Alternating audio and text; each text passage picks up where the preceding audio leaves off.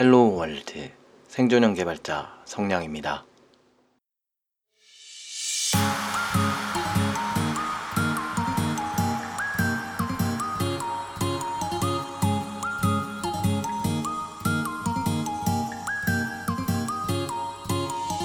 반갑습니다. 성량의 불친절한 코딩 이야기 9회 방송입니다. 저번에 차 서문에서 말씀드렸던 L모 카드사 고도화가 주말에 진행된 것 같던데요. 서비스 중단 시간을 보니 12월 6일 자정 넘은 1시부터 오전 11시까지 계획이 잡혀 있더라고요. 어떻게 됐나요? 혹시 방송 듣는 분 중에 프로젝트에 계시거나 지인분 중에 거기 계신 분 있으면 소식 좀 알려주시면 감사하겠습니다. 거왜 굳이 주말 새벽 1시부터 오전 11시까지였을까요? 게임 업계도 업데이트 새벽 피해서 한다고 한참 떠들었던 것 같던데 금융권은 언제 바뀌려나? 밥은 주고 일 시키시는 거죠? 뭐 어설프게 간식 같은 걸로 때우려고 하지 마시고 좀 식사도 좋은 거 대접하고 그래야 할 텐데 개발자분들은 개발 개발하고 욕하고 계시겠군요. PM 분들은 P, M, 피가 마르는 밤을 지새고 계셨겠군요. 뉴스나 기사 인터넷을 좀 뒤져보면 계정계 인프라 고도화 작업이라고 하던데요. 그쪽 카드사는 금년 여름 즈음에 IBM과 Red Hat의 클라우드 기술로 계정계 시스템을 포함한 기업 전산 시스템을 관리형 private cloud로 전환한다고 기사가 있었거든요. 그쪽 카드사는 제가 알기로 모바일 통합 애플리케이션도 클라우드로 이미 구축을 한 걸로 알고 있어요. 전통적인 제1금융권에서 클라우드를 도입한다. 그것도 계정계에 절대 무너지지 않을 것 같은 벽들이 조금씩 무너져가는 기분이네요. 금융권 하면 폐쇄적이고 절대 움직이지 않고 약간이라도 위험할 수도 있는 건 극도로 기피하는데 그 중요한 금융권의 핵심인 계정계를 클라우드를 도입한다라 재밌네요. 앞으로 국내 금융권 추세가 많이 바뀌겠어요. 저희 같은 개발자야 개발 프로세스 자체가 약간 바뀌는 것 뿐이겠지만 클라우드 도입에 금융권도 움직이고 있다는 건 꽤 재밌어 보입니다. 소식 알고 계신 분은 이야기 좀 해주세요. 궁금하네요. 금융권 이야기가 나와서 말인데 국내 금융권 IT에 아주 큰 소식이 하나 있죠. 본래 진행하고 있던 에피소드 진행 중에 또 해볼 만한 이야기가 튀어나와서 좀 미뤄야겠습니다. 2020년 12월 10일부터 개정된 전자서명법에 따라 기존 공인인증서 서비스가 폐지된다고 합니다. 오늘은 이 이야기를 조금 해보려고 해요. 뭐 저는 금융권 쪽 일도 좀 했지만 계정계 쪽이나 금융인증에 직접적으로 연관된 내용은 저도 일반인 수준밖에 몰라서 깊이 있는 이야기가 나오진 않겠지만 그냥 평범한 개발자 입장에서 바라보고 느끼는 점을 이야기해볼까 합니다. 어 그리고 공지 말씀 하나 드리겠습니다. 성량의 불친절한 코딩 이야기에 누적 재생 횟수가 5천회를 넘기고 있고요. 전체 구독자가 이제 슬슬 100명에 가까워지고 있습니다. 뭐 유튜브 같은 핫한 플랫폼에 비하면 적어 보일 수도 있지만 아직 10회도 진행하지 않은 팟캐스트 수준에서 이 정도면 꽤나 괜찮은 반응이라고 보입니다. 애초에 방송이 누구나 들을 수 있는 보편적인 내용을 다루고 있진 않잖아요. 어, 다 청취자분들 덕분입니다. 감사합니다. 그래서 이제 청취자분들 사연과 질문을 이메일로 받아서 소개해 볼까 합니다. 개발하면서 있었던 이야기들, 우여곡절들, 억울한 이야기들, 진로에 관한 궁금점들, 프로그래밍과 코딩과 관련된 내용이라면 무엇이든 좋습니다. 하시고 싶으신 이야기, 자신의 개발 이야기, 회사 내에서 일어난 이야기도 좋고요. 여러 가지 경험, 질문 등을 이메일을 통해 보내주시면 제가 소개해드리고 제가 이야기해드릴 수 있는 건 하고요. 어떤 답이 필요한 내용인데 제가 아는 선에서 답드리기가 어렵다면 그냥 격려 수준에서 멈출 수도 있을 것 같네요. 아니면 또 다른 청취자분들께서 답을 덧글로 주시면 큰 의미가 있는 컨텐츠가 되지 않을까 생각해 봅니다. 우리끼리라도 얘기를 좀 많이 해야 되지 않을까요? 이메일이 너무 길어서요. 철자로 말씀드리면 좀 그렇고 방송 소개나 에피소드 소개에 이메일이 있으니까 메일로 전해주시면 감사하겠습니다. 성량점 unkind. coding 골뱅이 gmail.com입니다. 청취자분들의 많은 참여 부탁드립니다. 그러니까 하나도 안 오면 어쩌죠? 그러면 뭐 제가 사연을 만들어서 해야겠군요. 지인 지원 요청을 해야 될 수도 있겠네요. 많은 참여 부탁드립니다. 생존형 개발자 성량의 불친절한 코딩 이야기는 애플 팟캐스트, 구글 팟캐스트, 오디오 클립, 팟빵, 팟티 그리고 유튜브에서 제공되고 있습니다. 방송과 관련된 의견과 질문은 방송 플랫폼별 댓글 혹은 방송 소개에 명시된 이메일이나 트위터를 통해 보내주시면 감사하겠습니다.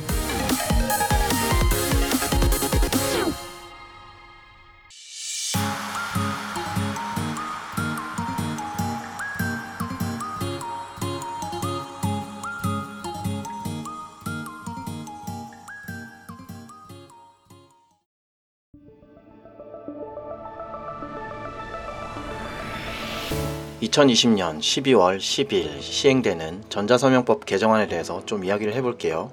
이 개정안은요 인터넷에서 금융거래와 공공기관 업무를 처리할 때 필수적이었던 공인인증 서비스에 대한 규제를 대폭 완화하는 데 초점을 두고 있습니다. 공인인증서가 사실 문제가 많았죠. 우선 재미없으시겠지만 공인인증서부터 이야기를 좀 해볼게요.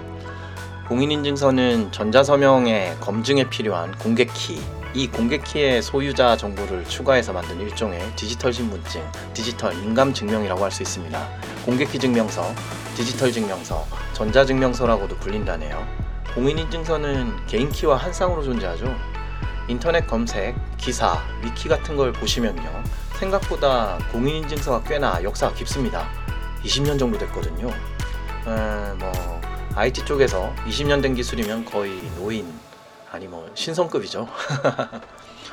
1999년 전자서명법이 나오면서 암호학 쪽 교수님 11분이 모여서 연구를 시작하셨다고 해요.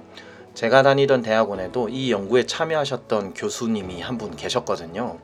연구 도중에 상공회의소 행정부를 중심으로 한 축과 금융결제원, 은행, 보험 등 금융권 쪽에서의 두 파벌로 나뉘어졌다고 합니다. 그래서 행정부 중심의 공인인증서는 전체 국민의 개인정보를 행정부가 보증을 서고 이 차를 통해서 사인 발급자로 한국 정보 인증 사인게이트 유명했었죠. 네, 담당했다고 합니다. 금융권 쪽 같은 경우는요. 금융결제원 예스사인 유명했었죠. 얘가 발급 주체가 되었고 은행 보험회사들이 보증 주체가 되었답니다. 이두 개는 개인 보증을 공공에서 하느냐 민간 사기관에서 하느냐 그러니까 공적 보증이냐 사적 보증이냐 정도의 차이였던 거죠. 전자인감이 필요한 공적 증명을 행정부가 맡고 일반 금융거래 정도는 뭐 금융결제원이 한다는 초기 목표가 있었다라고 하네요. 근데 1999년 당시엔 전자서명법만 나오고 전자정부법은 아직 나온 게 없었다고 해요. 그래서 실제 도입은 2001년 정도까지 제대로 자리 잡지 못했다고 합니다. 그러다 보니 이 2년 동안 법령인증서가 상공회의소, 전자정부 같은 공공기관을 중심으로 사용됐고요. 일반 개인인증서, 그러니까 개인이 결제하기 위한 인증서는 그 사적 보증이라고 하죠.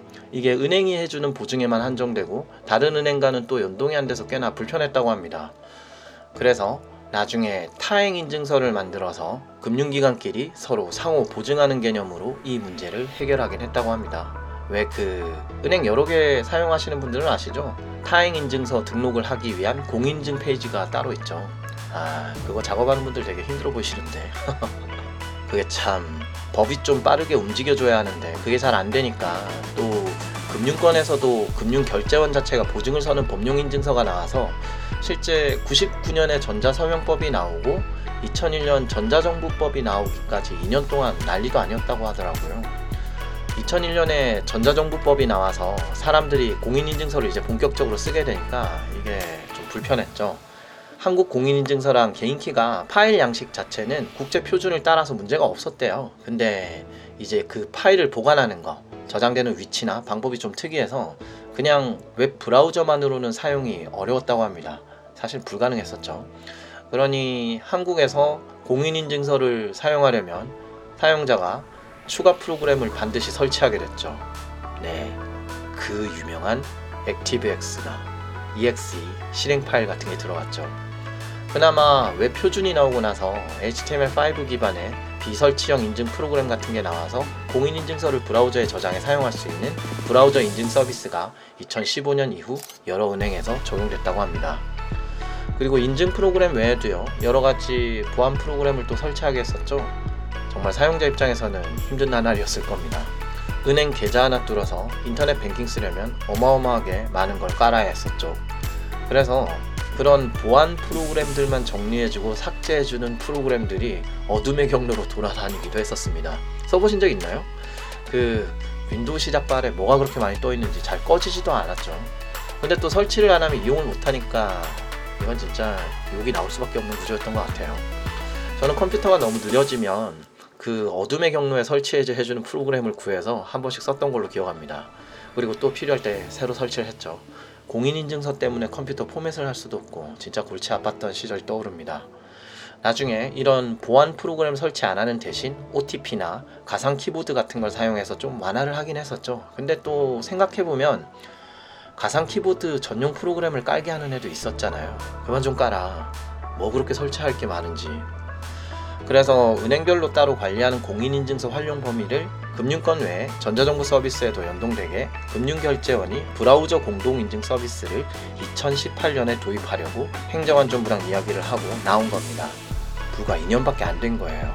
금년 2020년 5월 기사를 보면 한국 직장인이 꼽은 쓸데없는 규제 2위에 공인인증서가 떴다고 해요. 1위는 타다, 우버 같은 모빌리티 관련 규제라고 합니다.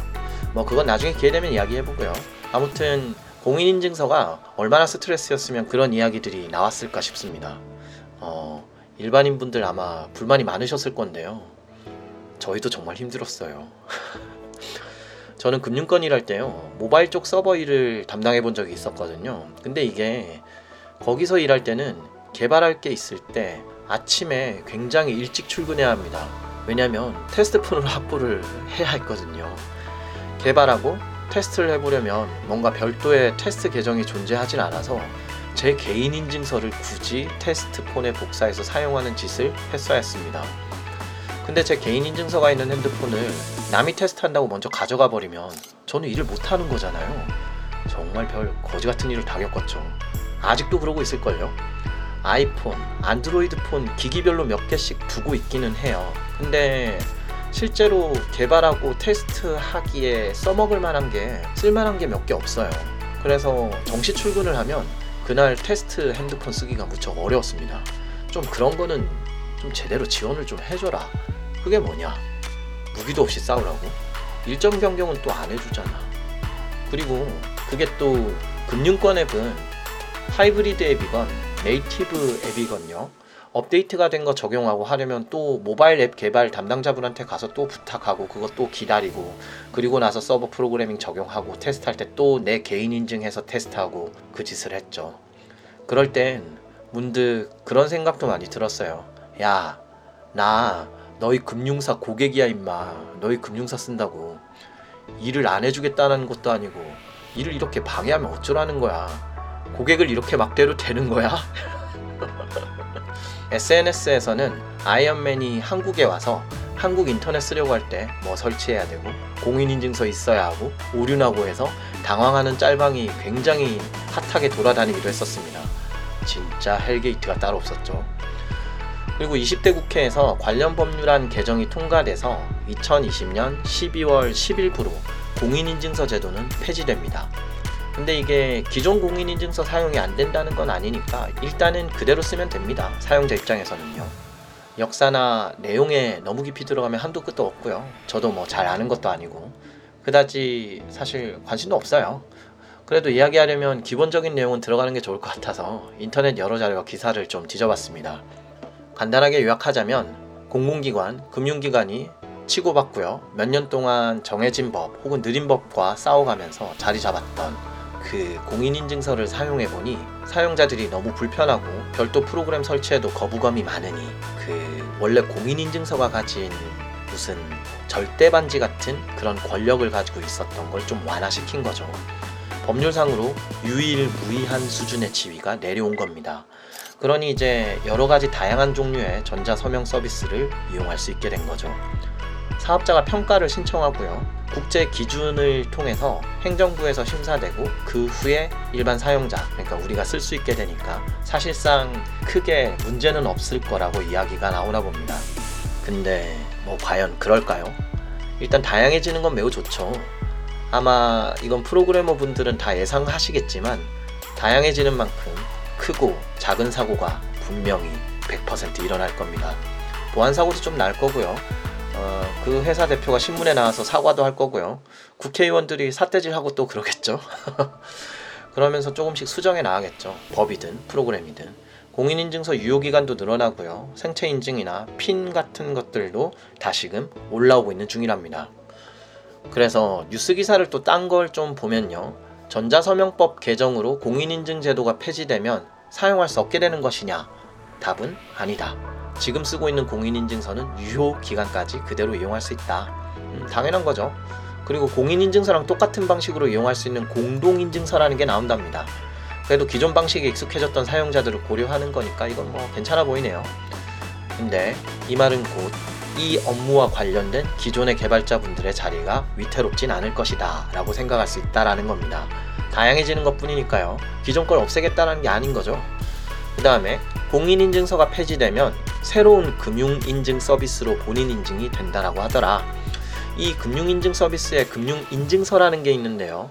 이건 금융결제원의 클라우드에 발급되고 보관된다고 합니다. 그래, 진작 이렇게 했어야지. 이렇게 중요한 걸 뭘 자꾸 개인한테 맡겨서 해결하려고. 이건 잘한 거 같네요. 그러면 클라우드에 들어가니까 사용자가 아무 플랫폼에서나 다 쓸 수 있겠군요. 그리고 뭔가 보안 사고가 나거나 문제가 생겨도 개인의 책임이 아니게 되는 거니까 이건 매우 괜찮은 것 같습니다. 금융인증 서비스의 이용처는 은행, 카드사, 보험사 같은 금융기관과 정부 공공기관에서 이용할 수 있다고 하네요. 계속 확대 나간답니다. 비밀번호 6자리 숫자나 패턴, 지문, 안면인식 등을 사용한다고 합니다. 하나 발급받으면 다 쓸 수 있게 해준다라는 거죠. 이건 그나마 좀 낫군요. 이게 연말정산에도 적용될 테니 월급쟁이 분들에겐 좀 희소식이 될 수도 있을 것 같습니다.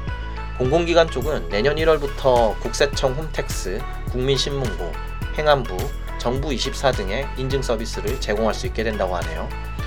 일단 카카오페이, 토스, 네이버페이, NHN 페이코가 민간 전자서명 시범 사업 후보자로 선정됐고요.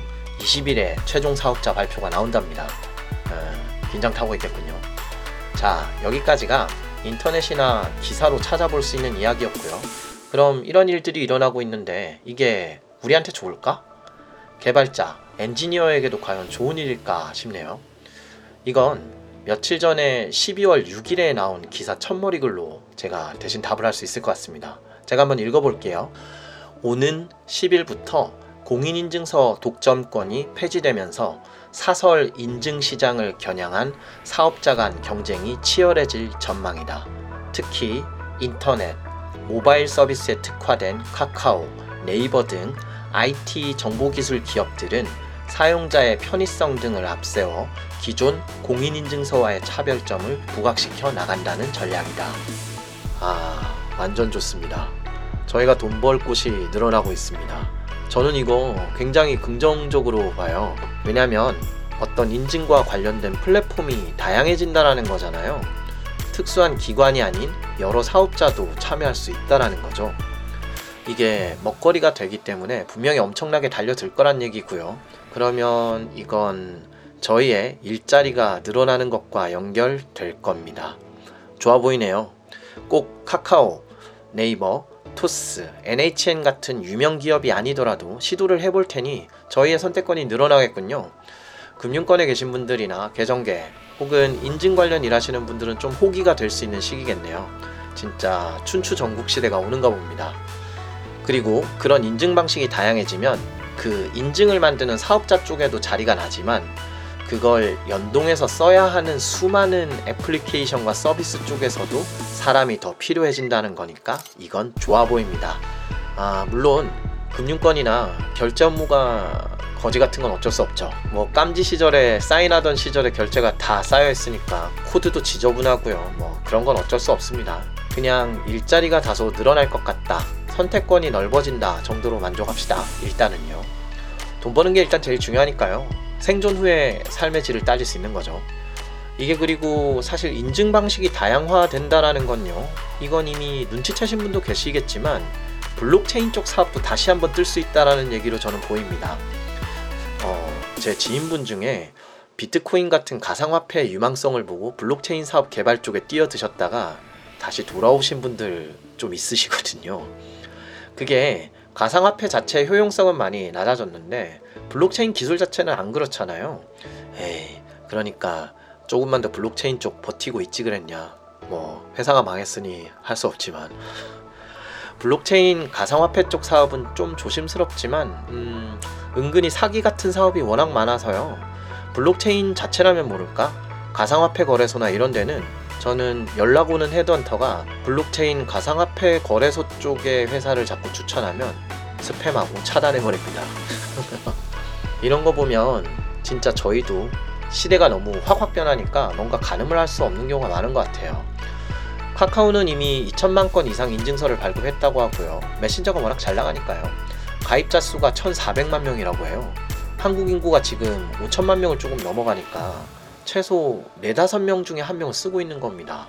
아, 진짜 대단하다. 네이버 쪽도 200만 건 이상 인증서 발급을 했다고 하고요. 긍정적으로 발전 가능성을 점치고 있는 것 같아요. 그리고 NHN 페이코, 토스도 꽤나 힘써서 따라잡고 있는 것 같습니다. 일자리가 늘어날 수 있는 좋은 호황기로 보여서 좋아 보입니다. 약간 TMI 같은 기사 이야기가 됐는데요.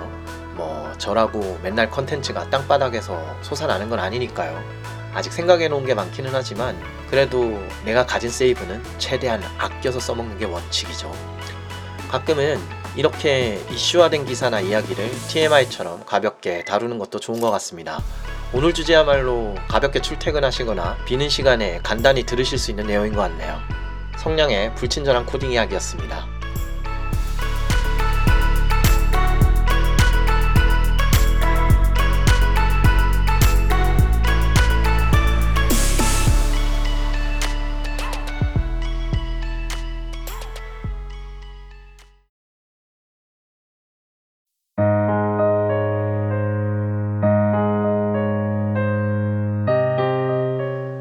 제가 대학원 다닐 때 공인인증서 최초 프로젝트에 참여하셨던 교수님이 계셨다고 했었잖아요. 제가 수업 듣던 때가 그 해가 그 교수님이 대학에 서시는 마지막 해였거든요. 제가 교수님의 마지막 수업을 들었던 거죠. 지금은 은퇴하셨는데요.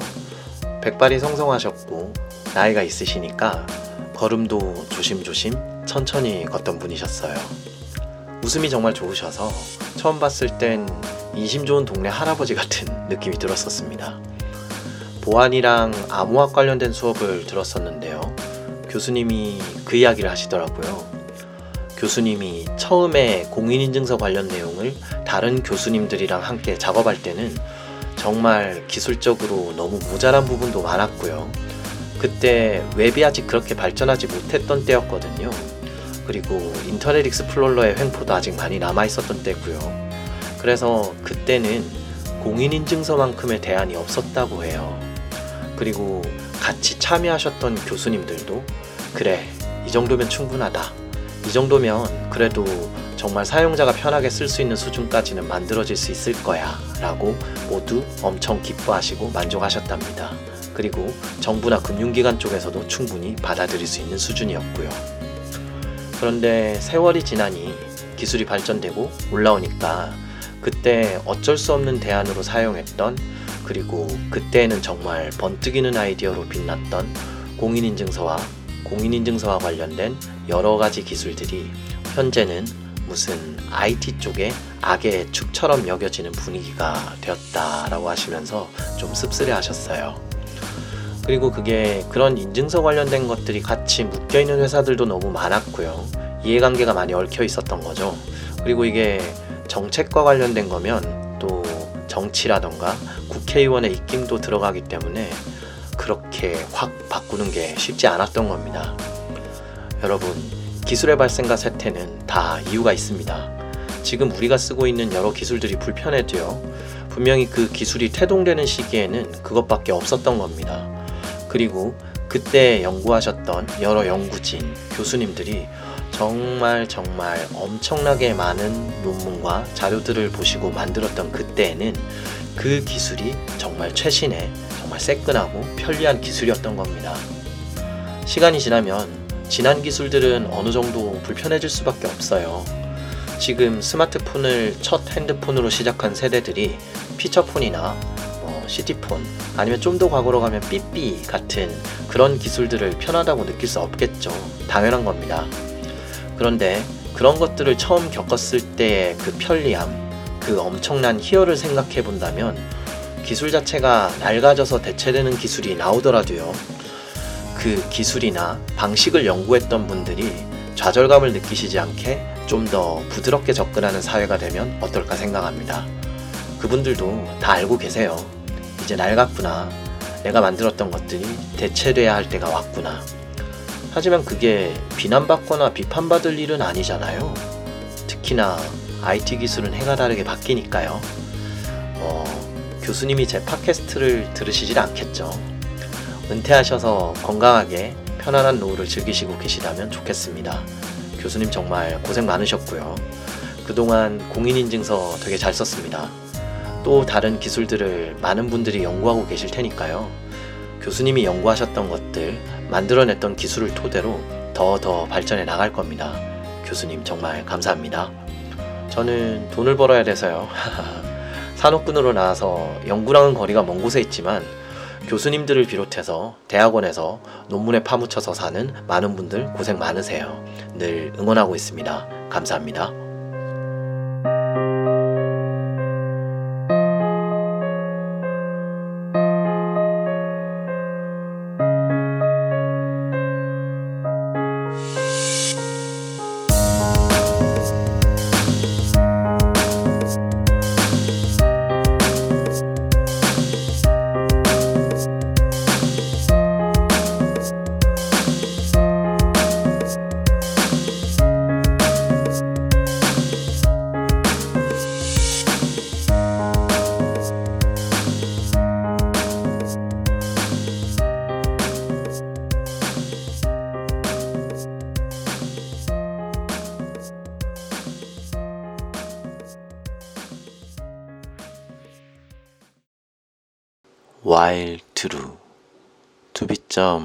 Continue 세미콜론은 매너입니다.